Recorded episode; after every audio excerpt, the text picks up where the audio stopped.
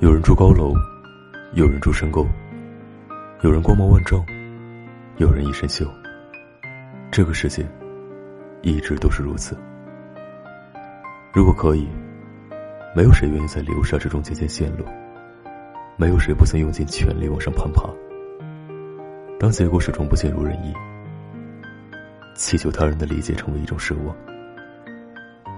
我不知道我会不会放弃挣扎，因为没钱，我不得不选择住在偏远地方。因为住得偏远，就不得不在路上花费大量的时间。因为花费很多时间在路上，就没有时间用于提升自己以及找到更好的工作机会。为了对付生活开销和房租，就不得不去打好几份工。到最后，由于大部分时间花在各种劳苦的工作，我渐渐成为一个麻木的工作机器，无力做任何其他事情，直到情绪爆发、失控、离开，然后换一个地方，重新进入下一个循环。那些把贫穷的根源归因于不够努力的人，显然是没有被生活通缉过的。我们所了解的大部分人的成功，大多与一个人的出身、教育、运气、天分有着更多联系。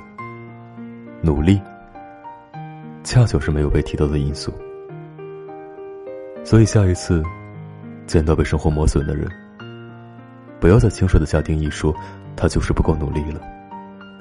当你站在安全地带的时候，就不要嘲笑处于危险的人挣扎的样子有多难看了，因为他们本没有你拥有的优越条件，也没有你那么幸运。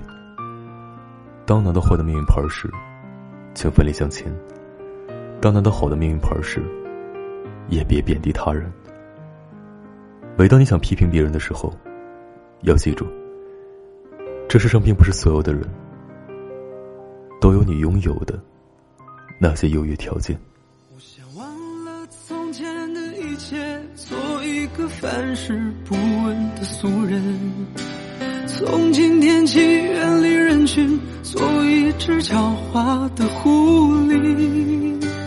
那天我双手合十，看着镜子里狼狈的自己。